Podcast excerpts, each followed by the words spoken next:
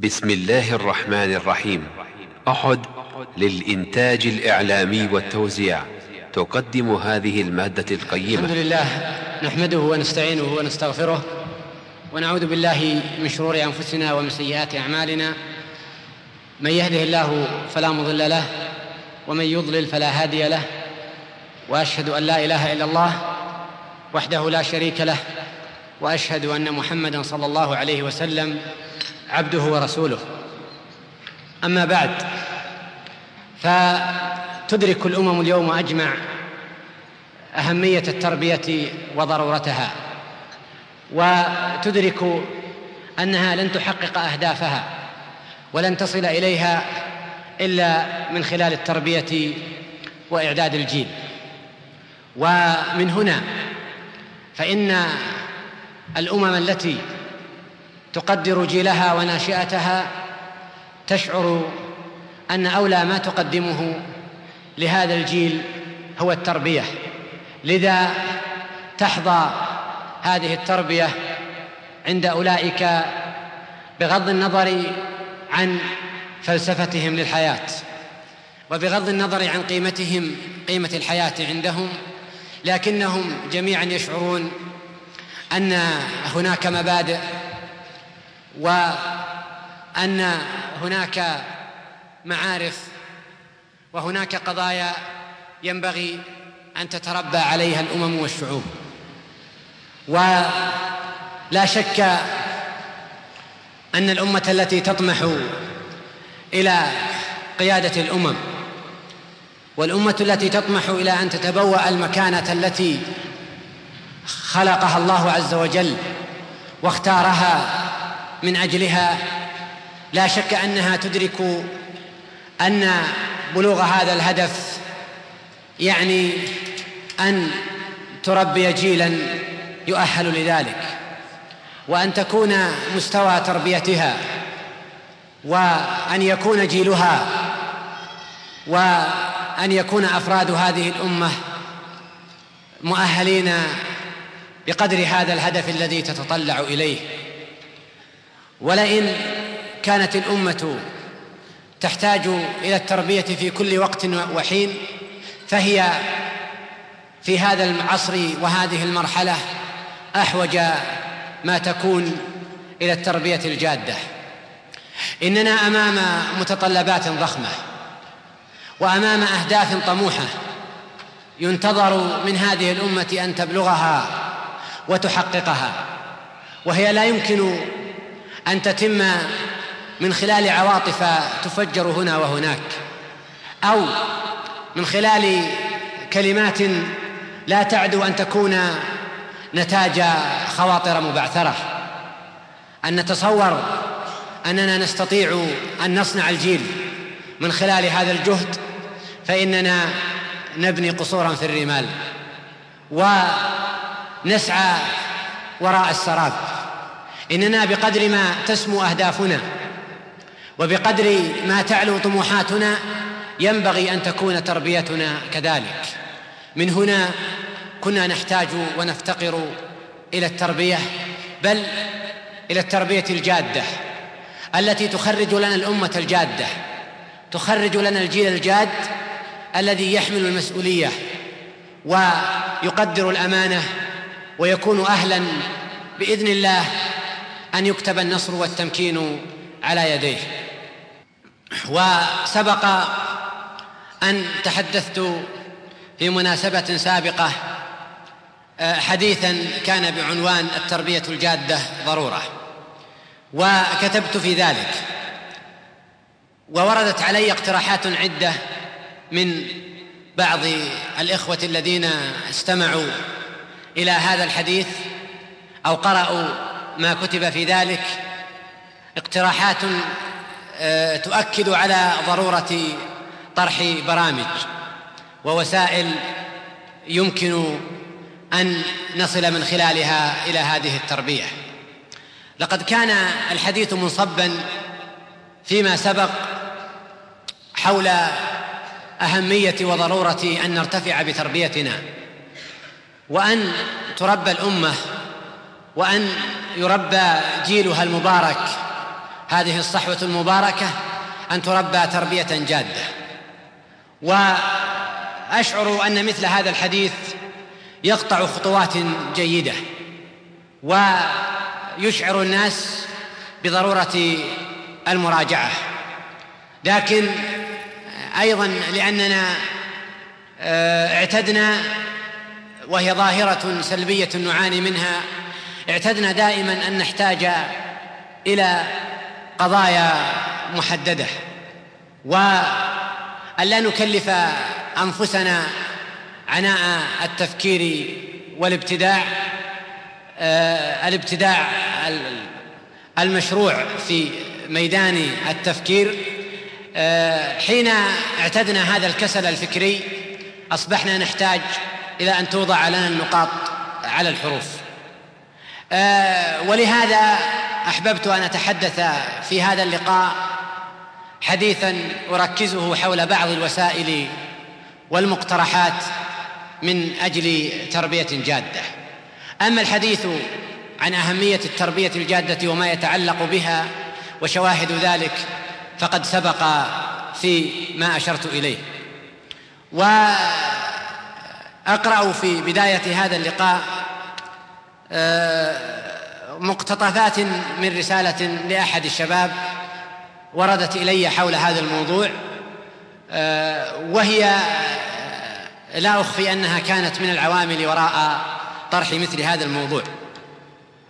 آه، يقول الأخ آه، قرأت كتابكم التربية الجادة ضرورة وكذلك استمعت إلى الشريط وبدافع من آصرة التواصل ومبدأ المناصحة وجدتني أخط هذه الرسالة. عند سماعي للشريط كنت متلهفا للوصول إلى نقطة مقترحات للنقلة لأنها في رأيي أهم نقاط الموضوع إذ هي التي تحول العلم النظري إلى واقع عملي. ولكن صدمت عندما سمعت نقاطا عامة أو معالم في طريق التربية الجادة.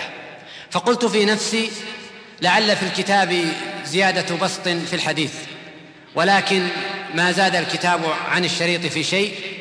وقد عللت ذلك بأن الهدف من الاقتناع بأن الهدف من الكتاب هو الاقتناع بضرورة التربية الجادة. ولكن هل, مشكل هل مشكلتنا تكمن في عدم اقتناعنا بضرورة التربية الجادة؟ أم المشكلة في تخاذلنا في القيام بهذه التربية وتحمل مشاقها.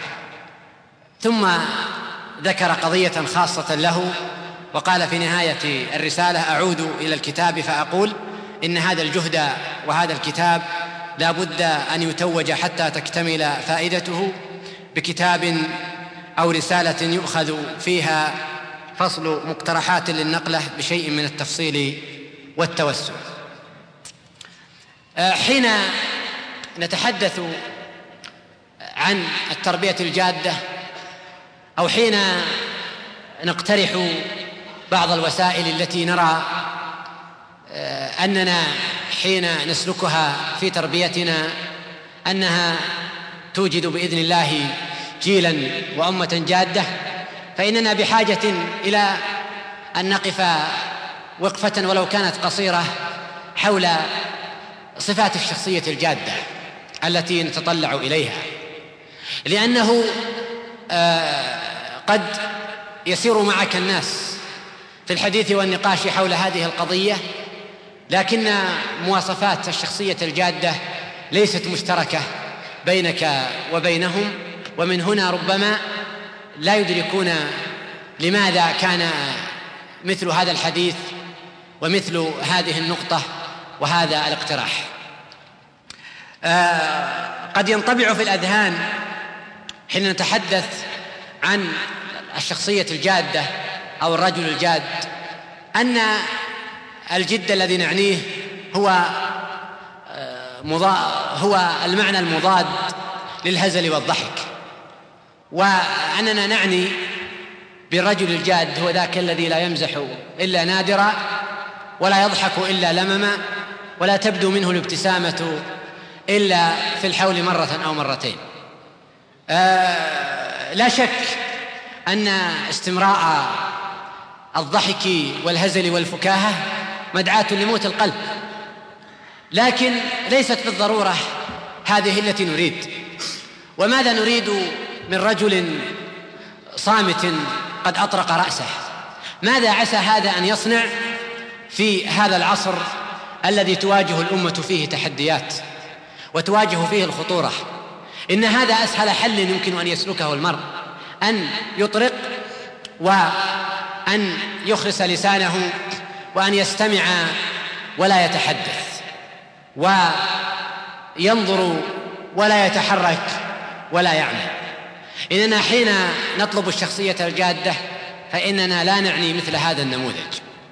إنما نعني الرجل الذي يملك هذه الصفات ويمكن أن نلخص هذه الصفات بصفات ثلاث. الأولى العمل والإنتاج. إن الرجل الجاد الذي نعنيه ونريده هو الذي يعمل هو الذي ينتج هو الذي يعمل أكثر مما يتحدث. وحين تريد أن تتفقد مدى جديتك وأن تعرف مدى القدر الذي تحمله من هذه الجدية فانظر إلى نفسك وإلى عملك. كم يشكل العمل من اهتماماتك؟ وما هي النسبة بين حديثك وبين عملك؟ بين مقترحاتك وبين أعمالك؟ بين أفكارك العالية الطموحة وبين ما تقدم وتعمل؟ فالرجل الجاد هو العامل الذي يعمل في كل الميادين والظروف. أيضا من المواصفات الهامة جدية الاهتمامات. الناس تاسرهم اهتمامات شتى في هذا الواقع. فمنهم من الدنيا أكبر همه ومنهم من همه الشهوات ومنهم من همه الرياضة. واللهو واللعب. ومنهم من همه آه، تحصيل الجاه أمام الناس. آه، وهكذا تتنوع اهتمامات الناس. انظر الآن كم تأخذ قضية الفن والرياضة من أجيال المسلمين من اوقاتهم ومن حماسهم ومن اهتماماتهم أليست هذه صورة وعلامة وأمارة على قلة الجدية؟ إن الرجل الجاد قد يمتع نفسه بشيء من الرياضة واللهو المباح. لكن أن تسيطر عليه هذه القضية وتشغل باله وتصبح من الأولويات لديه فهذه أمارة على قلة جديته. وقل مثل ذلك في ذاك الشخص الذي أصبحت الدنيا أكبر همه. وأصبحت هي قضيته الأولى والأخيرة. فلا يفكر إلا في المستقبل والمستقبل هنا ينتهي بالدنيا. قضية الدار الآخرة غير واردة عنده فيما فيما يتعلق بالمستقبل. لا يفكر ولا يقيس الأمور ولا يزنها إلا بما يجلب له الخير والمصلحة في الدنيا. إن هذه الشخصية التي تقف اهتماماتها عند هذا النموذج أو ذاك شخصية غير جادة وشخصية لا ننتظر منها النتاج. ف آه، نراجع اهتماماتنا والقضايا التي تشغلنا نستطيع أن نقيس من ذلك مدى جديتنا. المعيار الثالث والمقياس الثالث أوقاتنا وكيف نعتني بها وكيف نصرفها. وانظر إلى المرء في وقته كيف يتعامل مع وقته كيف يقضي وقته لتقيس مدى جديته. ومدى جدية الحياة لديه. لأن الرجل الجاد يشعر أن الوقت هو حياته هو عمره هو رصيده. ولهذا يظن به ويبخل به ويكون كما قال السلف أدركنا أقواما كانوا على أوقاتهم أحرص منكم على دراهمكم ودنانيركم. لا أريد أن أطيل في هذه المقدمات لأدخل في الحديث عن بعض البرامج والمقترحات للوصول للتربية الجادة. وهي مقترحات قد يتناسب بعضها. مع طبقة من الناس أو مع فئة من الناس وقد لا يتناسب غيرها. بل ربما تستطيع أنت أن تضيف على هذه المزيد وهي لا تعد أن تكون محاولة لأن نضع أقدامنا في هذا الطريق. هذا الطريق الذي نشعر أنه يستحق منا الكثير وأن قضية التربية والعناية بها تستحق منا أكثر لأنها هي التي تعنى بإعداد الرجال في كل جوانب الحياة.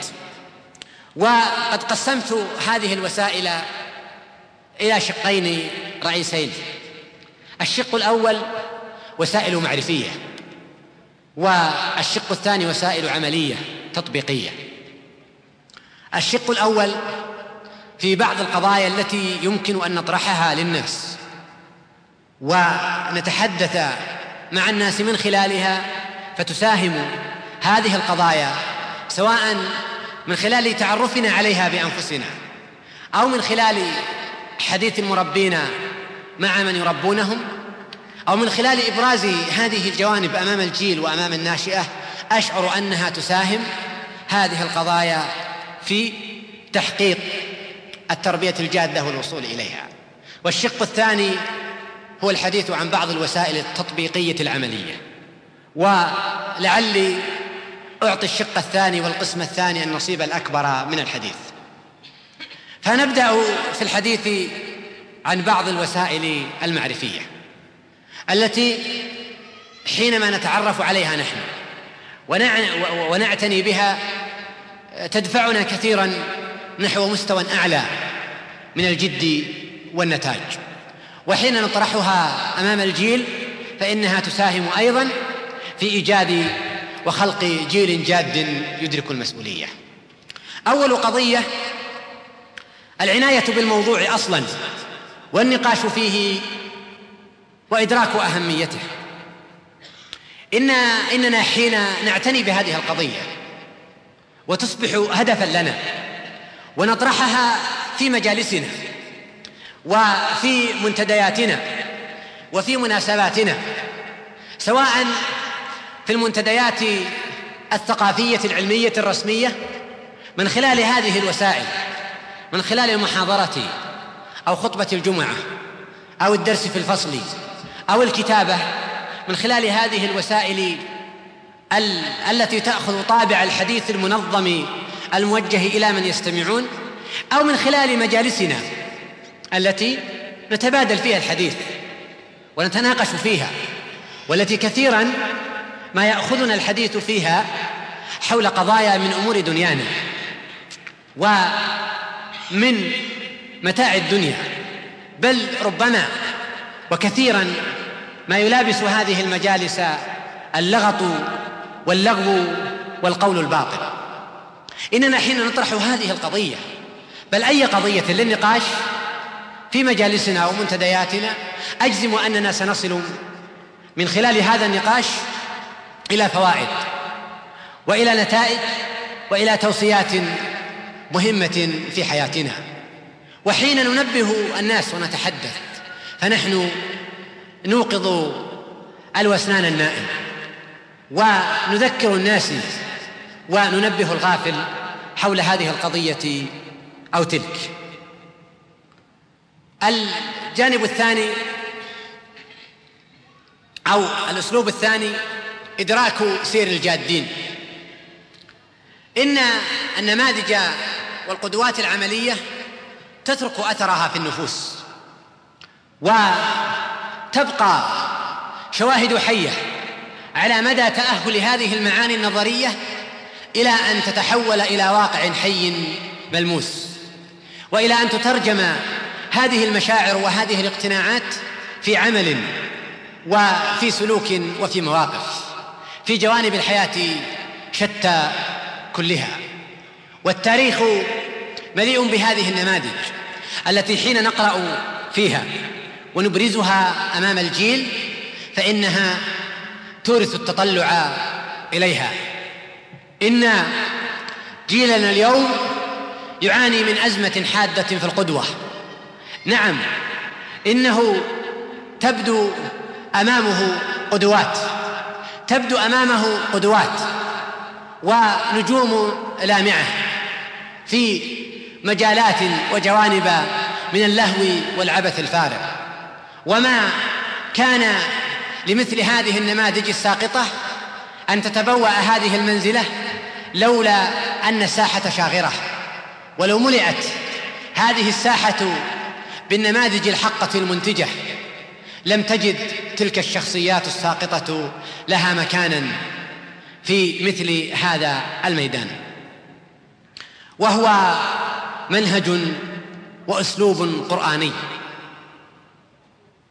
عني القرآن كثيرا بهذه القضية بإبراز النموذج الجاد أمام المسلمين وأمام الأمة. ولنأخذ على ذلك أمثلة. قصص القرآن. لو سألتكم عددوا لي القصص التي جاءت في كتاب الله. عن أنبياء الله والمرسلين وفي كم موطن كررت.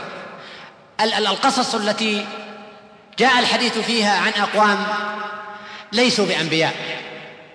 كم يأتي الحديث كثيرا في كتاب الله عن مثل هذه النماذج. خاصة في الفترة المكية والتي كانت فترة تعد فيها تلك القاعدة التي حملت الرسالة وحملت هذا الدين. كم كررت قصة موسى مع قومه في موضع من القرآن؟ وماذا يعني إبراز هذا النموذج أمام المسلمين المستضعفين في مكة اذ ذاك إنه كان يعني أن يبرز هذا النموذج الجاد قدوة للمسلمين. حين آمن سحرة فرعون وتوعدهم فرعون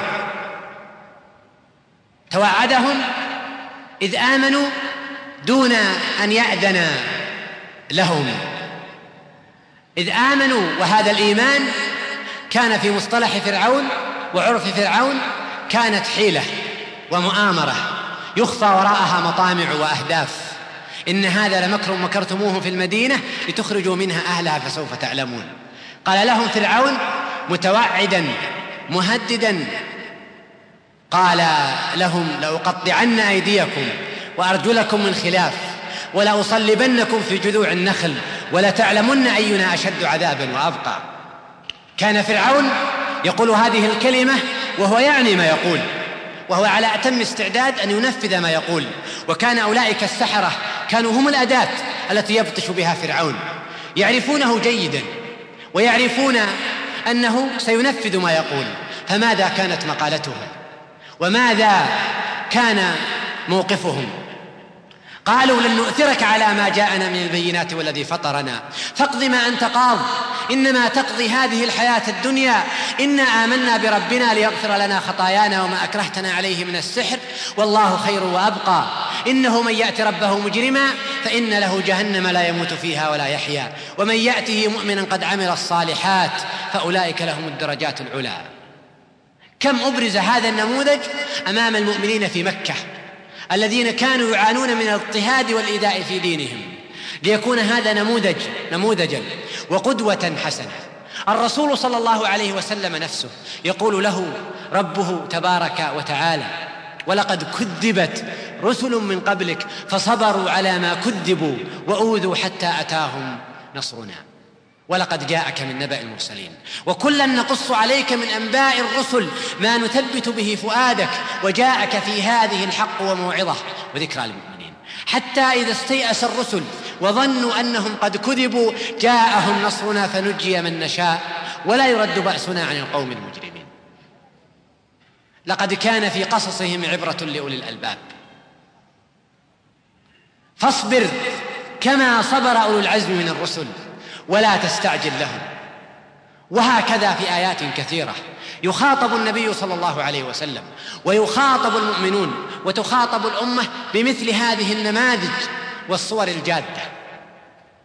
وفي غزوة أحد حين أصاب المسلمين ما أصابهم. ونزلت تلك الآيات تعقيبا على هذا الموطن أبرز هذا النموذج الجاد أمام المسلمين أمام أصحاب النبي صلى الله عليه وسلم. فقال تبارك وتعالى وكأي من نبي قاتل معه ربيون كثير فما وهنوا لما أصابهم في سبيل الله وما ضعفوا وما استكانوا والله يحب الصابرين. وما كان قولهم إلا أن قالوا ربنا اغفر لنا ذنوبنا وإسرافنا في أمرنا وثبت أقدامنا وانصرنا على القوم الكافرين. ماذا يعني الحديث عن هذه الفئة وهذه الطائفة في هذا الموطن إلا أنه إبراز للنموذج الجاد أمام الصحبة المؤمنة أمام أصحاب النبي صلى الله عليه وسلم الذين مسهم القرح وأصابهم ما أصابهم أبرز هذا النموذج أمامهم. وقيل لهم إن هذا الدين على مدى التاريخ لم يقم إلا بهذه الجهود وهذه التضحيات. وأيضا يبرز لنا القرآن نماذج وقدوات من غير الأنبياء والمرسلين من البشر. قد يشعر البعض من الناس أن قضية الأنبياء قضية عالية أنها قضية لأولئك الذين يأتيهم الوحي والرسالة من عند الله تبارك وتعالى. وإن كانوا أهلا ومحلا للقدوة لكن القرآن أيضا يعرض نماذج أخرى. يقول تبارك وتعالى واضرب لهم مثلا أصحاب القرية إذ جاءها المرسلون إذ أرسلنا إليهم اثنين فكذبوهما فعززنا بثالث فقالوا إنا إليكم مرسلون. ثم قال تبارك وتعالى وجاء من أقصى المدينة رجل يسعى. قال يا قوم اتبعوا المرسلين اتبعوا ما أنزل إليكم من ربكم. ثم قال تبارك وتعالى بعد ذلك حكى صراع هذا الرجل مع قومه حتى لم يطيقوا صبرا فضاقوا به ذرعا فقتلوه. فحين أكرمه الله وأدخله الجنة لا زالت قضية الدعوة قضية تعيش في نفسه فقال يا ليت قومي يعلمون بما غفر لي ربي وجعلني من المكرمين. ونموذج آخر يبرزه لنا القرآن في أهل الكهف وهو نموذج أمام الجيل المبارك أمام جيل الشباب. إنهم فتية آمنوا بربهم وزدناهم هدى وربطنا على قلوبهم إذ قاموا فقالوا رب فقالوا ربنا رب السماوات والأرض لن ندعو من دونه إلها لقد قلنا إذا شططا. ففارقوا قومهم واعتزلوهم وأووا إلى الكهف وشعروا أن هذا الكهف الضيق الخشن أنه كهف واسع في ظل رحمة الله تبارك وتعالى. وشعروا أن قضية الدين تحتم عليهم أن يفروا بدينهم. إنهم إن يظهروا عليكم يرجموكم أو يعيدوكم في ملتهم ولن تفلحوا إذا أبدا. وخلد القرآن ذكرهم على مر التاريخ. وصار المسلمون كل أسبوع يقرؤون هذه الآيات ويتأسون بها ويتمعنون معانيها ويتأملون فيها. ولهذا يقول تبارك وتعالى لنبيه صلى الله عليه وسلم في هذه السورة واصبر نفسك مع الذين يدعون ربهم بالغداة والعشي يريدون وجهه ولا تعد عيناك عنهم تريد زينة الحياة الدنيا ولا تطع من أغفلنا قلبه عن ذكرنا واتبع هواه وكان أمره فرطا. لقد كان أولئك نموذجا في الاستعلاء على زينة الحياة الدنيا. وفي السورة نفسها نجد النموذج الذي أسرته الحياة الدنيا. ومتاع الدنيا الذي قال ما أظن أن تبيد هذه أبدا. ثم أصبح يقلب كفيه على جنته. والرسول صلى الله عليه وسلم أيضا يقبس هذا الهدي وهذا المنهج.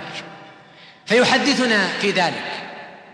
ويبدي النبي صلى الله عليه وسلم هذه النماذج أمام أصحابه لتكون معينا لهم. فالنبي صلى الله عليه وسلم حين جاءه خباب رضي الله عنه يشتكي وقد أصاب ما أصاب من المشركين. أتدرون كم كان عمر خباب رضي الله عنه حين أسلم؟ وبذل في الإسلام ما بذل؟ لقد كان رضي الله عنه دون العشرين من عمره. وكان من السابقين الأولين للإسلام ولقي ما لقي من الأذى حتى أن عمر بن الخطاب رضي الله عنه في وقت خلافته لما أتى خباب قال له عمر رضي الله عنه اجلس فما أحد أحق بهذا المكان منك غير عمار رضي الله عنه. يعني عمر رضي الله عنه أن عمار قد أصابه من الأذى ما أصابه فكشف خباب رضي الله عنه له عن ظهره. وأراه آثار التعذيب التي لا تزال باقية على ظهره على مر هذه السنين المتطاولة. وقد بقيت شاهدة على إيمانه رضي الله عنه وصلابته وصبره وهو لا يزال شابا غض الإهاب. لا يزال في هذا السن. جاء يشتكي إلى النبي صلى الله عليه وسلم. وقد لقي من المشركين ما لقي. قال فقعد النبي صلى الله عليه وسلم وغضب النبي صلى الله عليه وسلم وقال لقد كان من كان قبلكم. يؤخذ الرجل فيحفر له في الأرض فيشق بنصفين ويمشط بأمشاط الحديد ما يصده ذلك عن دينه. لقد كان النبي صلى الله عليه وسلم يشعر أن خباب رضي الله عنه يحتاج إلى مثل هذا النموذج. وفعلا كانت هذه التربية من النبي صلى الله عليه وسلم هي التي أخرجت مثل هذا الجيل. هذا الجيل الذي حمل الرسالة والذي استعصى على الفتنة والصد عن سبيل الله عز وجل. والحديث يطول حول هذه القضية. لكنك وأنت تتأمل في القرآن والسنة تجد العناية بهذا النموذج. إن إبراز هذا النموذج ولن نعدم من خلال الحديث عن قصص الأنبياء وسيرة النبي صلى الله عليه وسلم والسابقين مع التعليق والتأكيد ووضع الخطوط والإضاءات حول المواقف المهمة. إن مجرد سرد القصة وحدها قد لا يكفي حتى نوقف الناس على مضامينها. ولهذا حين نقرأ القصة في القرآن نجد انه أن القرآن يعقب عليها ويأمر بالإعتبار والاتعاظ قبل سياق القصة. وبعدها وفي أثناء السورة تجد الإشارة إلى هذا المعنى. الأمر الثالث في المقابل إدراك بذل الأعداء وجهدهم وجديتهم. كم يبذل الأعداء وكم يجتهدون في سبيل نشر ضلالهم وباطلهم. وهو منهج أيضا استخدمه القرآن. يقول تبارك وتعالى ولا تهنوا في ابتغاء القوم إن تكونوا تعلمون فإنهم يعلمون كما تعلمون. ويقول تبارك وتعالى إن يمسسكم قرح فقد مس القوم قرح مثله وتلك الأيام نداولها بين الناس. إننا حين ندرك ما يبذله الأعداء من صبر ومن جهد ومن تحمل للمشاق نستهين ونسترخص ما نبذله في سبيل دعوتنا. ونحن كما قال تبارك وتعالى فإنهم يعلمون كما تعلمون وترجون من الله ما لا يرجون. إنكم أصحاب منهج حق. أصحاب نوايا صادقة خالصة. ولهذا المسلم حين ندرك ما يبذله الأعداء من جهد وجلد وصبر. لأجل ماذا؟ لأجل حرب هذا الدين. لأجل نشر الباطل. لأجل تحقيق شهوات الدنيا يشعر أنه هو أولى أولى أن يكون جادا. أولى أن يبذل أضعاف ما يبذله أولئك. والحديث حول هذا الجانب يطول. لكني أشير إلى موقف واحد عجيب رأيته بعيني قرية نائية في إفريقيا في كينيا. لا يصلها خط معبد. لا تستطيع أن تصل إليها بالسيارة فيها رجل منصف. ذهبنا إلى تلك القرية وزرناها. أساليب الحياة الضرورية فيها غير متوفرة. رجل جاء من أوروبا وبقي فيها منذ عشرين سنة وهو يبقى لأجل أن ينصر المسلمين. ويذهب ويسافر إلى أوروبا ويتلقى دعما مباشرا من المؤسسات التنصيرية هناك ويقيم مشاريع ويحفر آبار. ويبني مدارس لأجل أن ينصر أبناء أبناء المسلمين.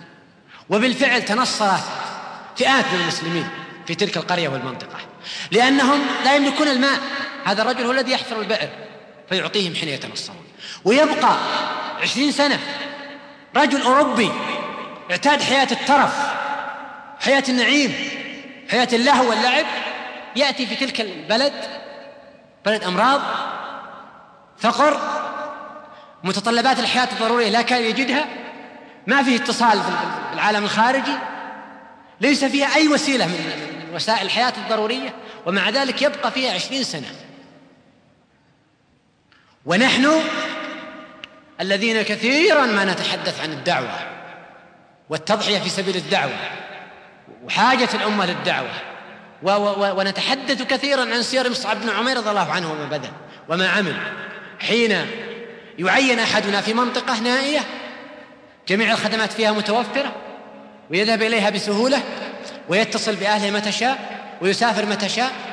ينتظر اليوم الذي يستطيع أن ينتقل فيه من, من, من هذه البلدة. ويبدأ يبحث عن أعذار وحجج ومعاذير. وقد نفع الله على يديه. كم نفع الله على يد هؤلاء الشباب الذين يغتربون؟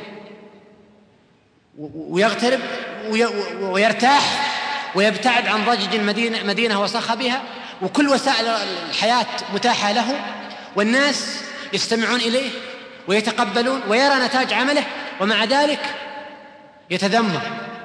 ولا يكاد يبقى إلا سنة أو سنتين إلا وقد أدركه اليأس. وشعر أنه يريد يريد أن ينتقل يريد أن يذهب. أين الحديث عن عن عن الدعوة وعن البذل والعمل والنشاط؟ أذكر أحد الشباب تعين في في منطقة. تحتاج. ودرس فيها سنة واحدة. ثم انتقل. وأتى وأعطاني برنامج جيد. وقدمه يقترحه برنامج دعوي للمنطقة. وأعطاني إياه. فرميته عليه. وقلت له اسمح لي يا أخي الكريم. إذا أنت جاد اجلس هناك لماذا تأتي؟ من السهل جدا أنك تأتي وتقترح برامج على الناس تريدون يقدمون. لكن العمل والنتاج الذي نريده أن تبقى هناك. وأن تقدم وأن تعلم الناس بما أعطاك الله. ليس بالضرورة أن تكون صاحب علم وصاحب مسوعة صاحب. ليس بالضرورة أن تكون صاحب قضايا بعيدة وقضايا. والوسائل حتى الآن متوفرة في كل الأساليب وكل ما تريد يمكن أن يتيسر لك. فإذا كنت فعلا تهمك القضية وتشغل بالك فابقى هناك حتى تترك الأثر. هل نحن نبذل كما يبذل المنصرون؟ والنهاية ما هي؟ أن جهدهم يضيع ومع ذلك يصبرون يتحملون. العجيب أنه في نفس المنطقة جاء أحد الشباب مجموعة من الشباب قدراتهم متواضعة ومحدودة ورآهم بعض الدعاة في تلك المنطقة وشعروا بالمشكلة فقدموا بعض الأعمال وحفروا بئر فبدأ الناس يعودون ويتركون هذا هذا الرجل المنصر وبدأ يشعر بالإفلاس ومع ذلك باقي ومتحمل وهو يشعر فعلا أنه أن النتاج الذي يحصله لا يتناسب مطلقا مع الجهد الذي يبذله. لا أريد أن أطيل في هذه القضية لكن أشعر أننا حينما ندرك ما يبذله الأعداء في كل مجال أي مجال يا أخي؟ كم يتحملون في سبيل نشر أفكارهم؟ ماركس وإنجلز اللذين كان وراء نشر الفكر الشيوعي في نصف الكرة الأرضية يوما من الأيام. وكان وراء دولة حكمت نصف العالم وكان الغرب يرهبها. كم بقوا في السجن؟ وكم تغربوا؟ وكم طردوا من بلد إلى بلد؟ واليهود كم تحملوا وكم بذلوا حتى استطاعوا أن يأتوا. كانوا شرذمة في الآفاق حتى جاءوا. مصداقا لوعد الله فإذا جاء وعد الآخرة جئنا بكم لفيفا. كم بذلوا في سبيل تحقيق هذا الهدف والتخطيط له. يا إخوان نحن المسلمين أسمى وأعلى هدفا إن تكونوا تعلمون فإنهم يعلمون كما تعلمون وترجون من الله ما لا يرجون. وكم يواجه هؤلاء؟ من من من من خسائر. وتأمل في حال كل هؤلاء فيما يتحملون من جوع ومن مشقة ومن بذل ومن دعوة. كل ما تتصور أنت من عقبات يمكن أن تواجهك في هذا الطريق فإنها تواجه غيرك. فإذا كان أولئك يتحملون فأنت أولى كذلك. آه الأمر الرابع إدراك الواقع وتحدياته. إننا حين ندرك الواقع وتحدياته وندرك واقع الأمة إدراكا جيدا وحجم الفساد المنتشر في الأمة وتحدياته الحديث عن هذا الجانب والتفكير فيه يدفعنا إلى أن نكون جادين لماذا؟ لأن إذا أدركنا هذا الفساد المنتشر في الأمة إذا أدركنا انتشار الجهل إذا أدركنا حاجة الأمة إلى البذل والجهد والعمل والتربية فإن هذا يجعلنا أن نشعر أننا لا نستطيع أن نقوم بهذا العبء إلا أن نكون جادين. وأن نبذل كل ما نستطيع من طاقتنا ووسائلنا. الأمر الخامس الثقة بتحقق الهدف. وهي قضية يجب أن نربطها مع القضية التي قبلها. لأننا أحيانا قد يسيطر علينا الشعور بالمرض والواقع فقد ينقلنا إلى مرحلة ينقلنا إلى مرحلة اليأس. لكننا حينما آه، ندرك الهدف. وندرك أن آه، هذا الهدف لا بد أن يتحقق. وأن نصر الله عز وجل للأمة لا بد أن يتم. يعطينا دافع لأن الإنسان اللي عنده شعور بأنه يتحقق هدفه وعنده شعور بأنه سيبلغ الهدف. يزيده هذا الشعور طاقة وحيوية وعمل. الرسول صلى الله تبارك وتعالى يقول هو الذي أرسل رسوله بالهدى ودين الحق ليظهره على الدين كله ولو كره المشركون ولو كره الكافرون يا أخي مهما كاد هؤلاء أعداء الله ومهما فعلوا ومهما بذلوا لا, لا تخافون على الدين ولا تخشون عليه. القضية فقط أن نملك نحن الروح التي نعمل من خلالها. أن نعمل نحن وأن نكون على مستوى المسؤولية وهذا الدين دين الله سيظهره الله وينصره الله مهما كاد أولئك. وأولئك كل جهدهم كما قال تبارك وتعالى يريدون ليطفئوا نور الله بأفواههم. متخيل أنت. بشر يريدون أن يطفئوا نور الله بأفواههم. والله متم نوره. ويأبى الله إلا أن يتم نوره. إنهم يكيدون كيدا وأكيد كيدا. فمهل الكافرين امهلهم رويدا وانظر كيف علق القرآن على ما فعله قوم صالح. وكان في المدينة تسعة رهط يفسدون في الأرض ولا يصلحون. قالوا تقاسموا بالله لنبيتنه وأهله ثم لنقولن لوليه ما شهدنا مهلك أهله وإنا لصادقون. ماذا كان تعقيب القرآن؟ ومكروا مكرا ومكرنا مكرا وهم لا يشعرون. انتهت القضية خلاص. لك أن تتصور ماذا سيفعل هؤلاء وماذا سيحيق بهم. فانظر كيف كان عاقبة مكرهم أنا دمرناهم. آه، إذا حين يدرك الإنسان ندرك جميعا أن الهدف سيتحقق و و وتكون البشائر واضحة أمامنا وشعورنا بأن الأمة مهما وصلت إلى حال التخلف والتقهقر أنها بإذن الله قادرة أن تتأهل إلى هذا الدور هذا يدفعنا العمل. ونضيف إلى ذلك شيء آخر مهم جدا. أن يشعر الداعية ويوقن أنه لو ما حقق الهدف هو لو لم يستجب له الناس ولو لم يصل إلى تحقيق ما يريد أنه إذا دعا وبذل جهده أنه قد انتهى. وقد كتب أجره على الله وحق أجره على الله. أرأيت أولئك الأنبياء الذين مضوا إلى ربهم ولم يستجب لهم أحد؟ أترى أن ذلك ينقص من قدرهم؟ وغيرهم كثير من أولئك الذين لم يستجب لهم أحد. ولم يحققوا أهدافهم في الدنيا. أترى أن جهدهم ذهب هدرا؟ أبدا. إنك أيضا حين تدرك هذه القضية وتدرك أن العمل بحد ذاته هدف بغض النظر عن النتيجة فإنك تشعر. فعلا بالدافع. وتشعر بالروح التي تدفعك للعمل. إنك تشعر أن جهدك لم يذهب سدى ولن يضيع.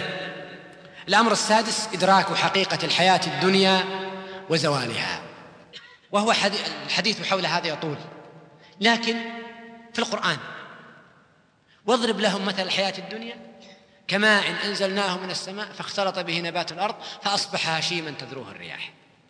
ويقول النبي صلى الله عليه وسلم لروحة في سبيل الله أو غدوة خير من الدنيا وما فيها. روحة في سبيل الله وغدوة خير من الدنيا وما فيها. تخيل كل الدنيا وما فيها. ولقاب قوس أحدكم في الجنة أو موضع قيد يعني صوته خير من الدنيا وما فيها. ولو أن امرأة من الجنة اطلعت إلى أهل الأرض لأضاءت ما بينهما ولملأته ريحا ولنصيفها على رأسها خير من الدنيا وما فيها. والحديث في الصحيحين. وفي الحديث الآخر عن جابر رضي الله عنه أن النبي صلى الله عليه وسلم مر بالسوق والناس كنفته فمر بجد أسك قصير الإذن أو مقطوع الإذن. ميت. وهو الحديث حول هذا يطول. لكن في القرآن. واضرب لهم مثل الحياة الدنيا. كماء إن أنزلناه من السماء فاختلط به نبات الأرض فأصبح هشيما تذروه الرياح. ويقول النبي صلى الله عليه وسلم لروحة في سبيل الله أو غدوة خير من الدنيا وما فيها. روحة في سبيل الله وغدوة خير من الدنيا وما فيها. تخيل كل الدنيا فيها. ولقاب قوس أحدكم في الجنة أو موضع قيد يعني صوته خير من الدنيا وما فيها. ولو أن امرأة من الجنة اطلعت إلى أهل الأرض لأضاءت ما بينهما ولملأته ريحا ولنصيفها على رأسها خير من الدنيا وما فيها. والحديث في الصحيحين.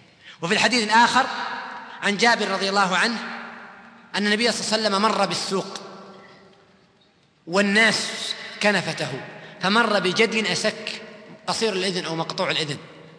ميت فتناوله فأخذ بأذنه.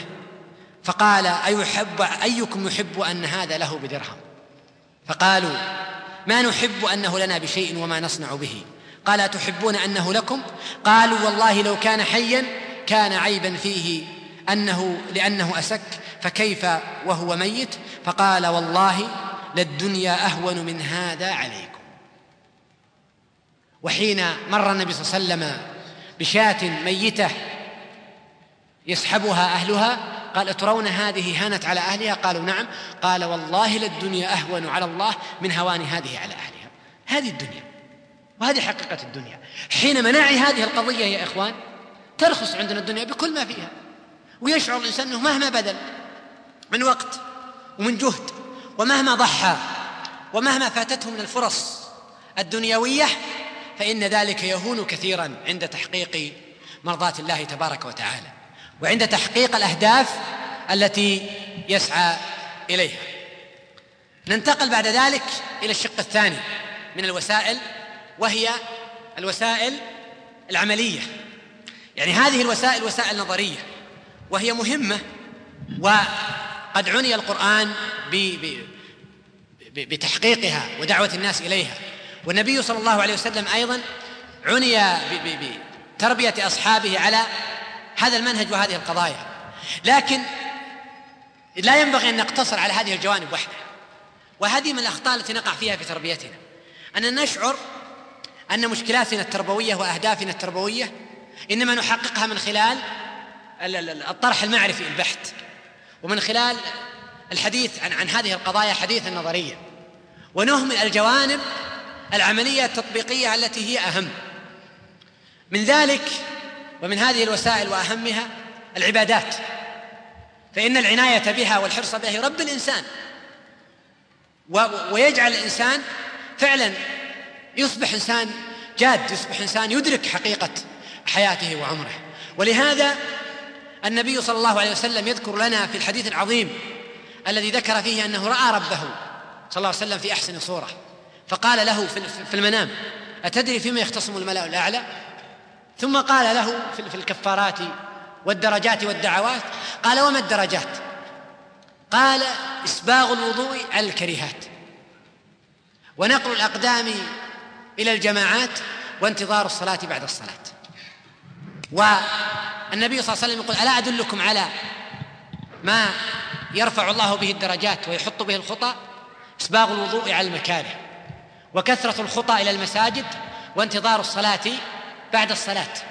ولهذا هذه العبادات العظيمة يعني إسباغ الوضوء في, في, في, في, الوقت الذي يكره فيه الإنسان في الحر الشديد والماء حار أو في البرد والماء بارد والمشي على الأقدام إلى المساجد وخاصة وقت الظلمة. والعبادة تتطلب جهدا من الإنسان حين لا يسعى إلى تحصيل المشقة يعني ليس من المشروع أن يبحث الإنسان عن المشقة لكن حين تكون المشقة ملازمة للعبادة فإن المرء حين يجتهد بها فإن هذا أعظم أجرا. كما قال صلى الله عليه وسلم لعائشة أجرك على قدر نصبك. إذا فالعبادات والعناية بها والحرص عليها يربي في النفوس الجدية ويجعل النفوس تنتصر على أهوائها وعلى رغباتها وعلى شهواتها. أيضا الأمر الثاني أن يسعى الإنسان إلى تحقيق رتبة الإحسان. آه، فإن النبي صلى الله عليه وسلم حين سأله جبريل آه، عن أمور الدين سأله عن الإحسان قال أن تعبد الله كأنك تراه. فإن لم تكن تراه فإنه يراك. حينما يصل الإنسان إلى هذه القضية ويجتهد أن يحقق في نفسه هذه الصفة أن ان أن يكون دائما يراقب الله عز وجل في كل وقت وكل حين. ألا يصبح فعلا رجلا عاملا رجلا جادا رجلا منتجا؟ لا شك أنه حينما نراقب الله عز وجل في أوقاتنا وحينما نعبد الله تبارك وتعالى كأنه كأننا نرى الله عز وجل ونوقن أن الله تبارك وتعالى يرانا ويطلع علينا فإن هذا لا شك سيدعونا إلى أن نعيد النظر. في كثير من الأوقات الأوقات التي نضيعها سدى. في كثير من, الاهتمامات التي لا تليق بالرجال الجادين. الوسيلة الثالثة وهي من أهم الوسائل. العملية القدوة العملية. نحن تحدثنا في الجوانب المعرفية عن نموذج. يعني من خلال مثلا إبراز نموذج من التاريخ. إبراز سيرة والحديث عنها والتعليق عليها. لكن القدوة المنظورة التي يراها الناس تترك اثرا عظيما في النفوس أفضل بكثير وأكثر بكثير من ألف كلمة. وألف حديث يقال أمام الناس. وها هو المربي الأول صلى الله عليه وسلم كان نموذجا في ذلك. كان قدوة صلى الله عليه وسلم. يشارك الناس في جوانب كثيرة. ولنأخذ على ذلك أمثلة. في الصحيحين من حديث أنس رضي الله عنه في قصة بناء المسجد. حين جاء النبي صلى الله عليه وسلم إلى المدينة فكان واصحاب كان أصحاب النبي يبنون المسجد. فكانوا كما قال أنس وجعلوا ينقلون الصخر وهم يرتجزون والنبي صلى الله عليه وسلم معهم وهو يقول اللهم لا خير إلا خير الآخرة. فاغفر للأنصار والمهاجرة. حين كان النبي صلى الله عليه وسلم يعمل معهم ويعيش معهم في الميدان لا شك أن هذا كان يمثل أعظم دافع للمسلمين. ولهذا كانوا يعيشون بروح فعلا ويرتجزون. وكان يمثل هذا العمل نموذج ممتع لهم. ويتمنى من يقرأ هذه الأخبار أن كان مع أولئك يعيش معهم مثل هذا الموطن. ما كان النبي صلى الله عليه وسلم يجلس ويأمر أصحابه ويوجههم. أو كان يجلس من بعيد ويشير لهم. وحتى المشاركة التي كان يقوم بها النبي صلى الله عليه وسلم ما كانت لأجل يعني قضية دعائية أو لا كان يشارك فعلا. ويحمل معهم ويبذل معهم ويجتهد معهم صلى الله عليه وسلم. في نموذج آخر في حفر الخندق كما قال أحد شباب أصحاب النبي صلى الله عليه وسلم وهو سهل بن سعد رضي الله عنه وكان من الشباب كان شهد مع النبي صلى الله عليه وسلم الخندق قال كنا مع رسول الله صلى الله عليه وسلم في الخندق وهو يحفر ونحن ننقل التراب. ويمر بنا. فقال اللهم لا عيش الا عيش الآخرة فاغفر الأنصار والمهاجرة. ولهذا استطاع أصحاب النبي صلى الله عليه وسلم أن يحفروا هذا الخندق في مدة قياسية فعلا. ما في وسائل حديثة بأيديهم. عملوا. كيف استطاعوا أن يعملوا؟ هل هم من خلال كلمات ألقاها النبي صلى الله عليه وسلم عليهم؟ أو خطبة؟ لا ابدا. نزول الميدان. قدوة عملية يرونها. نموذج أمامهم. يرون النبي صلى الله عليه وسلم يعمل معهم. فيترك هذا العمل أثره العظيم أكثر من ألف خطبة وألف موعظة. ولهذا قصة جابر رضي الله عنه في في إطعام النبي صلى الله عليه وسلم لما جاء وراى النبي صلى الله عليه وسلم ورأى ما عليه النبي صلى الله عليه وسلم من الجوع والتعب رق لحال النبي صلى الله عليه وسلم. فذهب إلى امرأته وأمرها أن تعد طعاما. فجاء النبي صلى الله عليه وسلم وقال ائت يا رسول الله أنت واثنين أو ثلاثة من أصحابك. نموذج آخر من هدي صلى الله عليه وسلم. أنس رضي الله عنه يقول كان النبي صلى الله عليه وسلم أحسن الناس وأشجع الناس ولقد فزع أهل المدينة ليلة فخرجوا نحو الصوت فاستقبلهم النبي صلى الله عليه وسلم قد استبرأ الخبر وهو على فرس لأبي طلحة وفي عنقه السيف وهو يقول لم تراعوا لم تراعوا فرس لم يسرجه النبي صلى الله عليه وسلم ولم يجد وقتا يسرجه. يعني حين فزع المسلمون لينظروا ماذا ماذا يعني هذا الصوت وجد النبي صلى الله عليه وسلم قد عاد إليه وقد استبرأ الخبر. كيف يتربى هذا الجيل؟ فعلا الذي يرى هذا النموذج أمامه. ولهذا كان هذا الجيل هو الجيل المؤهل لحمل الرسالة.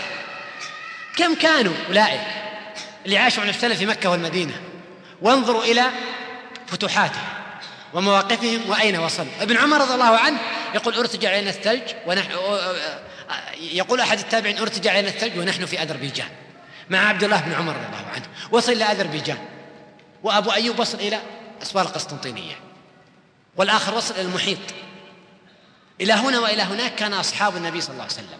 لماذا كانوا بهذه الروح؟ نعم تربوا تربية عملية. قدوة نموذج يرونها أمامهم. ولهذا فهذا أفضل وسيلة نقدمها للناس. حين نريد أن نربي الجيل نكون جادين نحن. فعلا. وسنترك بأعمالنا أضعاف أضعاف ما نتركه بأقوالنا. ولسنا بحاجة إلى ترديد الحديث أكثر من حاجتنا إلى النموذج العملي. أرأيتم إلى حديث جرير بن عبد الله رضي الله عنه؟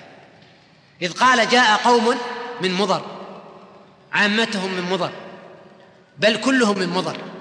مجتاب النمار فرق النبي صلى الله عليه وسلم لما رأى من حالهم ثم خطب النبي صلى الله عليه وسلم فقال تصدق رجل من درهمه من صاع بره من صاع تمره فما تصدق أحد ليس بخلا لكن لأن الناس لم يجدوا شيئا يتصدقون به أو لا يكادون يجدون الشيء. فجاء رجل من الأنصار معه صره كادت يده أن تعجز عنها بل قد عجزت فألقاها بين يدي النبي صلى الله عليه وسلم فتتابع الناس. فقال صلى الله عليه وسلم من سن في الإسلام سنة حسنة فله أجرها وأجر من عمل بها إلى يوم القيامة. انظر إلى الاثر العملي أثر النموذج العملي الرسول صلى الله عليه وسلم في غزوة الحديبية حين أمر أصحابه أن يحلقوا لم يحلق أحد منهم. فجاء يستشير ام سلمة قالت اخرج ولا تكلم احدا وادعو بالحلاق واحلق رأسك. فحين حلق ونحر تقاتل الناس. فهل نستطيع أن نصل إلى هذا المستوى فعلا؟ حين نكون نحن جادين فلنعلم أن جيلنا سيكون جادا. حين يكون مربون والموجهون وأهل الرأي فعلا جادين فإنهم يصنعون من خلال تعاملهم مع الناس أضعاف أضعاف ما يصنعونه من خلال الكلام الذي ينمقونه ويحسنونه. وإن الروح الجادة لتفعل في النفوس أعظم من الكلمة البليغة الفصيحة التي ينمقها صاحبها. وتأخذ بلب عقول الناس وتأسرهم لكن الموقف الحي الذي يرونه يترك أضعاف أضعاف ذلك. ولهذا كان النبي صلى الله عليه وسلم يربي أصحابه على هذا النموذج فعلا كما سيأتي ونشير إليه آه، بعد قليل إن شاء الله. آه، وسيلة أيضا عملية أخرى رابعة صحبة الجادين. أن يختار الإنسان فعلا الجادين لصحبته. لأن هؤلاء يتركون اثرا عليه ويدعونه إلى معالي الأمور. ثم هو حين يراهم يشعر بالتقصير ويشعر بالضعف ويسعى إلى تجاوز ما هو عليه. ويلوم نفسه حين يرى أولئك قد فاقوه وسبقوه. الأمر الخامس التخلص من المعوقات. هناك معوقات تعوق الإنسان دون الجد. يجب أن نحزم معها ونتخلص منها. منها العجز والكسل. والكسل هو أصل الداء. وجميل أن نقرأ ما ذكره العلامه ابن القيم رحمه الله في زاد المعاد في الجزء الثاني. آه، يعني حول قول النبي صلى الله عليه وسلم اللهم من العجز والكسل. وذكر أن الكثير من الأمور بأن بل أن الشر والبلاء مصدره الإنسان من هذا الدائين هذين الدائين من العجز والكسل. ولهذا كان النبي صلى الله عليه وسلم يستعيذ بالله من هذا الداء كل يوم. من المعوقات أيضا الإغراق في الترويح واللعب واللهو. يعني يجب أن نضبط هذه هذه البرامج سواء ما نقوم به لأنفسنا أو ما نقدمه للجيل والشباب. لا شك أن أنه حاجة ولا يستغني الإنسان عن أن يروح عن نفسه. لكن يجب أن نضبط هذا الترويح لأنه حينما يسيطر على الإنسان ويستولي عليه فإنه يشغله عن معالي الأمور. وانظروا الآن لجيل الأمة الذي قد شغل فعلا باللهو واللعب وصار الإنسان آه، اللهو واللعب والسفر للنزهة وهذا يتحمل في سبيله كل شيء. لكن حين تريد منه عمل وجوه الدعوي يصعب عليه ذلك. يعني انظر مثل يعني الآن في, في هذه المواسم والأوقات بحث الناس عن حين تخضر الأرض. عن عن عن مواطن الربيع ومواطن يسافرون مسافات طويلة. ويتعبون ويشعرون أن هذا قمة يعني الراحة النفسية والبدن لكن لو تريد أحد منهم سفر عمل دعوي اعتذر لك بالمشاغل والأوقات ومشقة السفر إلى آخره. وقل مثل ذلك في اللهو واللعب. كم يأخذ من, من, من أوقات المسلمين؟ وكم تضيع فيه من, من, من, من الجهود؟ ومن هنا كان لابد أن نكون حازمين. وأن نضبط. حتى البرامج الآن التي تقدم للجيل من, من, من الشباب الصالحين يجب أن تضبط. وأن لا يسوغ أن تتحول فعلا الترويح والرياضة إلى غاية ومطلب. ونحفل لها ونهتم بها ونعطيها دعاية ونعطيها بشكل يجعلها تتجاوز القدر الطبيعي لها وموقعها. من المعوقات أيضا البطالين. صحبة البطالين أو الأصدقاء الكيف يعني الناس الذين يصاحبهم المرء لأجل أن يؤانسهم ويؤانسوه ويضيعون عليه الأوقات بل يحطمون عنده معاني الجدية من المعوقات الترف ومظاهره والذي سيطر على حياتنا وصار معوقا لنا عن الكثير من الأمور الجادة لأننا ألفنا حياة الترف. وحياة الرفاه وصار يصعب علينا جدا أن نتخلى عنها ونتنازل عنها. اذا التخلص من هذه المعوقات يعيننا كثيرا على أن نكون جادين. وسيلة سادسة وأسلوب سادس مهم الواقعية. أن نكون واقعيين. لأن الإنسان حينما أحيانا يسمع مثل هذا الحديث ويرى هذه النماذج يطلع إلى أنه فعلا يكون إنسان جاد يكون إنسان متميز. فيجتهد ويبذل يثقل على نفسه فلا يطيق فيما بعد الاستمرار. ما يطيق التحمل والنتيجة يتحول إلى ردة فعل. ولهذا قال صلى الله عليه وسلم إن الدين يسر ولن يشاد الدين أحد إلا غلبه فسددوا وقاربوا وأبشروا واستعينوا بالغدوة والروحة وشيء من الدنيا. وتعرفون قصة عبد الله بن عمرو رضي الله عنه؟ حينما آه، يعني كان يديم الصيام والقيام أخبره النبي صلى الله عليه وسلم أنه سيكبر ويطول به العمر وقال لنفسك عليك حقا ولأهلك عليك حقا فأعطي كل ذي حقا حقه. يعني أنك لن تطيق الاستمرار على هذا الأمر. فاقتصد. إذا فالواقعية المعقولة ليست الواقعية المفرطة. ليست الواقعية التي يجعلها الإنسان مبرر لإضاعة الأوقات والكسل والقعود لا. لكن يعني أن نكون واقعيين ولا نحمل أنفسنا إلا ما نطيق هذا جانب مهم لأنه أحيانا الإنسان يتحمس فيأخذ أشياء أكثر من طاقته فلا يطيقها. فقد يقول أنا إنسان أصلا غير جاد وإنسان غير قادر على الجدية أو أن يصاب بردة فعل فيعود إلى الوراء. الأمر السابع الجرأة على تجاوز الأعراف الخاطئة. هناك أعراف خاطئة في حياتنا سيطرت علينا وكبلتنا وأصبحنا لا نستطيع أن نتجاوزها مثلا الأعراف الاجتماعية والمجاملات والعلاقات الاجتماعية المناسبات. يعني كم تأخذ منا أحيانا المناسبات الاجتماعية من أوقات طويلة فعلا وتسيطر علينا ونجامل وتضيع علينا أوقاتنا وتضيع علينا جهودنا. إضاعة الأوقات هنا وهناك. الاعتذار القضايا كثيرة أحيانا تسيطر علينا المجاملة. والأعراف فنسايرها ونحن غير مقتنعين والقضية تحتاج إلى جرأة وأظن أن أوقاتنا وأهدافنا تتطلب منا أن نضحي نضحي بهذه الأعراف الخاطئة ونتجاوزها ونكون أصحاب جرأة وشجاعة وأظن أن هذا مما يربي الناس فعلا على الجدية. يعني أظن أن الإنسان يحترم وقته ويدرك أن وقته هو عمره يستطيع أن يعتذر بكل جرأة من, من الناس حينما يدعونه لمجرد مناسبة. وأنس وأن وقته ثمين. وقته ما, ما, ما يمكن يضيعه. أو على الأقل يشعر أنه يقتصر على جزء من الوقت مثلا. ويعتذر عن عن كثير من مثل هذه المطالب غير المجدية وغير النافعة.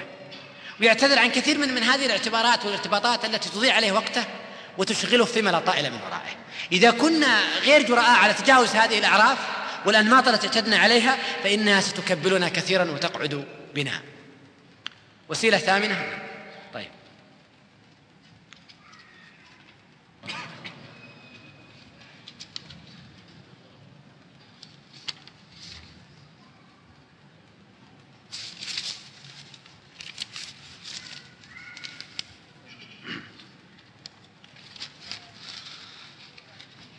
آه وسيلة الثامنة مراعاة العمل المناسب وهذا جانب مهم لأنك حين تتحدث عن التربية الجادة فقد يذهب وهل الناس إلى نموذج معين أن الجدية تتمثل مثلا في طلب العلم وكثرة القراءة والاطلاع والحفظ وهذا جانب آه، لا شك أنه مهم لسنا بحاجة إلى أن نتحدث عن ضرورته بل عن أهميته لكن ليس هو النموذج مثل الوحيد المناسب لكل الناس. فلهذا بعض الشباب قد لا يكون أعطاه الله القدرة على مثل هذه الجوانب وهو طاقة في جوانب أخرى. فحينما يعني نحصر هذا النموذج في في في الجدية في هذا النموذج أو في النموذج الدعوي أو في أي نموذج آخر فإننا قد نشعر بأننا فاشلون في تربية أنفسنا لأننا لا نطيق ذلك. أو نشعر أننا فاشلون في تربية فلان أو فلان من الناس لأنه لم يصل إلى هذا القدر. وهذا أمر نبه عليه الأوائل. يقول معاوية رضي الله عنه لصعصعة بن صوحان صف لي الناس.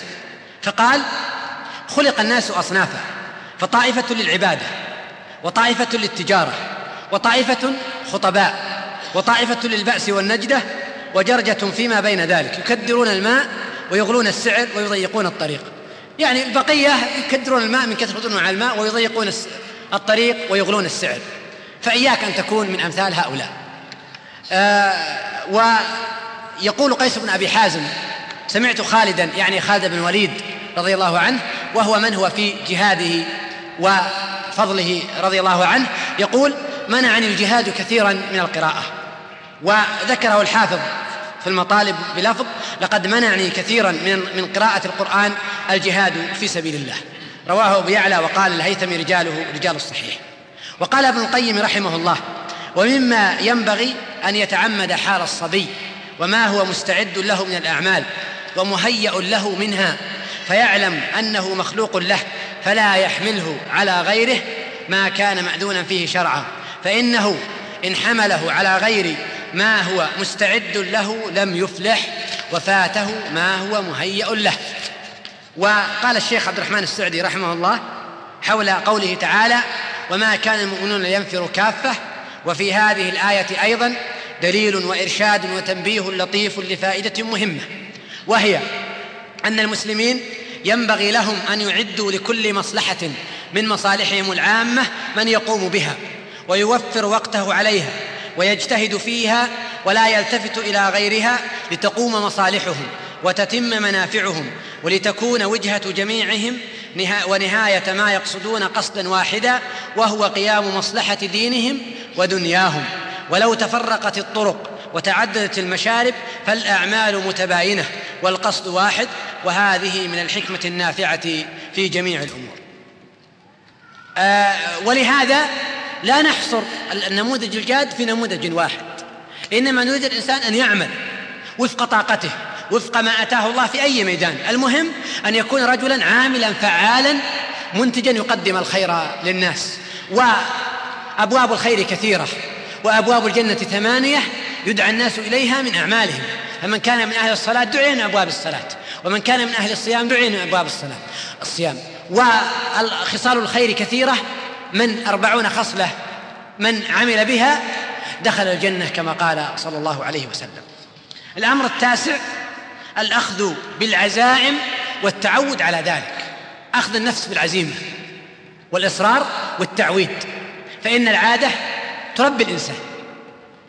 حينما يعود الإنسان نفسه قد يجد مشقة في البداية وصعوبة لكن تصبح قضية عادية عنده. كما صارت الفوضى عادة لك يمكن أن يصبح النظام عادة لك. وكما كان الكسل والعجز عادة لك يصبح تصبح الجدية والعزيمة هي الأخرى عادة لك. فالعزم على النفس والأخذ بعزائم الأمور والتعود وتعويد الناس لا شك أنه من خير معين على ذلك. الأمر العاشر حسن اختيار المربي. ليس كل شخص يصلح أن يتولى التربية. وليس كل شخص مؤهل. ولهذا يجب فعلا أن نختار النموذج الجاد. النموذج العامل المؤثر الذي يؤثر بقدوته وعمله قبل أن يؤثر بقوله وحاله. وذكرنا نموذج من تأثير القدوة وكيف كان النبي صلى الله عليه وسلم يربي الناس من خلال عمله وبذله. وذكرنا أن هذا النموذج أعظم أثرا من مجرد الطرح النظري والحديث مع الناس. وهذا يحتم علينا أن نضع مواصفات دقيقة للجيل ولأولئك الذين نختارهم لتربية الجيل والناشئة. الأمر الحادي عشر والأخير وهو من أهم الأمور خاصة للمربين التعويد تعويد الناس على المشاركة والعمل بأنفسهم. ولنأخذ على ذلك نماذج. في البيت مثلا يجب أن يعود الطفل من الصغر على أن يرتب حاجاته بنفسه وأن يقوم بمسؤولياته. ليس لائقا أبدا أن يشعر الطفل بل يستمر مع هذا السلوك إلى أن يشب أن يشعر أنه مخدوم. فحين يقدم له الطعام لا يكلف نفسه العناء أن يحمله ويعيده. آه، ترتب له غرفته تقضى له حوائجه ويشعر أنه يعيش في البيت مخدوما مرفها. والفتاة هي الأخرى كذلك. هذا يخرج لنا جيل غير عامل غير جاد جيل اعتاد على الكسب واعتاد أن يخدم واعتاد أن هل نريد من هذا الإنسان اللي يجد عناء في في في في, في ترتيب غرفته أو في قضاء حوائجه؟ هل نريد منها أن يعمل بعد ذلك أعمال جادة ومنتجة ويتحمل ويبذل؟ نشك في ذلك. كذلك أيضا تعويده على قضاء حوائجه الخاصة وتحمل مسؤوليات وتحميله مسؤوليات وأمره وتكليفه بواجبات وأعباء. وكذلك الفتاة حين نأمر الشاب ونكلفه بأعمال هو يطيقها ونعوده عليها. يصبح إنسان عامل يصبح إنسان آه، تخلص من الكسل والترهب. وصار سهل عليه العمل وسهل عليه أن يذهب ويأتي ويتحمل بالأسلوب المناسب. لا بدون مشقة وبدون تكليف. كذلك الفتاة حين تعود من, من الصغر فإن هذا يعودها على أن تتحمل المسؤولية. لكن حينما نوفر لأبنائنا وبناتنا الخدم ونقضي لهم حوائجهم لأجل أن يتفرغوا؟ ماذا نفعهم هذا التفرغ؟ يعني توفر الوقت في القراءة والتفوق والتحصيل والجد أم أم في ماذا؟ حين قضينا لهم هذه الأمور وأمنا لهم هذه الحوائج. ما الذي حصل؟ حصل عندنا جيل فارغ يبحث عن ما يقضي به وقته وجيل غير جاد ما عنده أن يتحمل أي مسؤولية. في التعليم وهو جانب مهم يجب أن نغير نمط تعليمنا. فهو تعليم يولد الكسل الفكري ويربي الناس على التسول العلمي والتسول الفكري. أنه اعتاد الطالب أن تقدم له المعلومات جاهزة وأن يقرأ هذا الكتاب ثم يحفظه ثم يكتب ما فيه في الورقة. دون أي جهد ودون أي بذل. ولهذا لا ينشأ عندنا جيل قارئ. ما ينشأ عندنا جيل يبذل الجهد. ما ينشأ. يعني ألا نكلف الطالب عناء مثلا؟ الوصول للمعلومات. ليس بالضرورة من مصادر أخرى. من خلال النقاش. كيف نوصل المعلومات للناس؟ حين أعطيه معلومات مقدمات. وأطالب بالوصول للنتيجة. وأتناقش أنا وإياه. فإني أربيه على على التفكير. وعلى جهد يشعر أنه يحصل معلومات بنفسه. حين أحيل على مراجع. بالقدر المناسب له. مراجع موجودة في مكتبة المدرسة. كتب مبسطة. أعطيه الكتاب أطالبه بالرجوع إلى هذه القضية أحيل إليها وأعوده تدريجيا على هذه الأعمال فإنها تعود لنا فعلا هذا الجيل. لكن حينما يكون عند أستاذ يسمع فقط وينصت لا يمكن أن يعني في النهاية أن أن أن يكون عنده قدرة على القراءة. ولا تعامل مع الكتب. ولا تحصيل ولا إدراك لقيمة هذا العمل. كذلك في آه، تحميل المسؤوليات ونعود مرة أخرى إلى النبي صلى الله عليه وسلم ومنهجه. كيف كان النبي صلى الله عليه وسلم فعلا؟ يربي الأمة على أن تتحمل المسؤوليات وعلى أن تشارك. المسؤوليات الجماعية. في الحديث المشهور حديث النعمان بن بشير في قوله صلى الله عليه وسلم مثل المدهن في, المدهن في حدود الله والواقع فيها مثل قوم استهموا سفينة فصار بعضهم في أسفلها وصار بعضهم في أعلاها. إلى آخر الحديث. والحديث مشهور ومعروف. ماذا يعني هذا الحديث؟ النبي صلى الله عليه وسلم يحمل الأمة كلها المسؤولية. ويشعر كل فرد من أفراد الأمة أنه مسؤول. فحين يحمل هؤلاء المسؤولية يشعرون بضرورة الجدية وتحمل المسؤولية. وفي مواقف العملية مثلا كان النبي صلى الله عليه وسلم كثيرا ما يستشير أصحابه. في غزوة بدر في غزوة أحد في الخندق في كل مناسبة يقول صلى الله عليه وسلم أشيروا علي أيها الناس ويأخذ برأيه. ماذا ما ماذا كان أثر هذه الاستشارة؟ كانت لها آثار عديدة. أولا غرس الثقة لديه. ثانيا شعورهم بالمسؤولية. يعني لو كان يسلم ولا يتخذوا قرار كانوا يشعرون دورهم مجرد المشاركة لكن حينما يشاركون في القرار ويناقشون ويأخذون ويعطون ويكون يشعرون بتحمل المسؤولية ولهذا خرج جيل فعلا تحمل المسؤولية وقام بالأدوار بعد أن مات النبي صلى الله عليه وسلم خير قيام. لأنه جيل تربى على المشاركة. ما هو جيل أتباع. جيل يشار إليه. أفعل كذا لا تفعل كذا. لا. وهذه مشكلة أحيانا نقع فيها في تربيتنا. حينما نعود الناس في كل قضية نعطيهم قضية جاهزة تماما. ونربي الناس على الكسل لا يفكرون. لا لا, لا, لا يستشارون لا يصبح جيل غير قادر على حل مشكلاته. جيل غير قادر على سد الفراغ الذي يتركه فلان وفلان من الناس الذين كان الذي كان يعلمهم ويربيهم ويوجههم حين يزول. فحين يذهب يذهب أثره. أما حينما يكون يربي رجال فإنه يربي قادة لا يربي أتباع.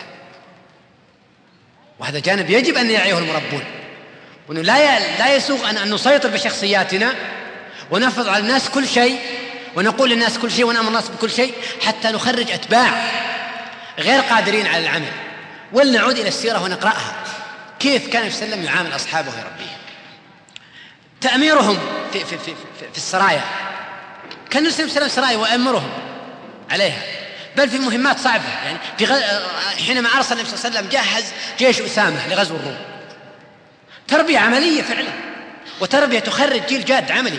جيل ما هو مجرد سمع كلام كلام. لا تربى على العمل وعمل وحمل مسؤوليات وتلقاها. كم هي السرايا التي يبعث فيها النبي صلى الله عليه وسلم أصحابه؟ يرسل النبي صلى الله عليه وسلم أصحابه دعاة. يرسلهم معلمين. أوصى مالك بن حويرث أن يدعو قومه. أوصى أبا ذر أن يدعو قومه. أرسل معاذ إلى اليمن. أرسل علي يرسل النبي صلى الله عليه وسلم أصحابه في رسائل دعاة معلمين. ولهذا خرج جيل رب تربية من خلال العمل والميدان. صاروا جيل فعلا. جيل مؤهل لأن يحمل الرسالة بعد النبي صلى الله عليه وسلم. واستطاعوا أن يتلافوا هذا الأثر لما ارتدت طوائف العرب. كان هذا الجيل مؤهل أن يقوم بهذا الدور. فهل نجيد هذه التربية وهذا النموذج في تربيتنا للجيل فعلا؟ بأن نخرج قادة لا أتباع. وفي تربيتنا لأبنائنا وطلابنا وتربيتنا لهذا الجيل أن نسلك هذا المنهج وأن نشعر بالخطورة حينما نعود الناس على أن نؤكلهم بالملعقة. دائما ونعطيهم الخطوات لكل قضية والأوامر والتوجيهات في كل قضية ويصبح دور الإنسان مجرد الآلة مجرد العامل في المصنع فهذا سيولد لنا جيل لا يفكر لا يبتكر لا ينتج لا يتحمل المسؤولية. إذا كان النبي صلى الله عليه وسلم وهو النبي صلى الله عليه وسلم يستشير عامة الصحابة في في أحد ماذا نعمل؟ يطرح الكلام على الناس كلهم ما أشيروا عليه. ماذا نعمل؟ في آثار بدر يستشير النبي صلى الله عليه وسلم بكر وعمر.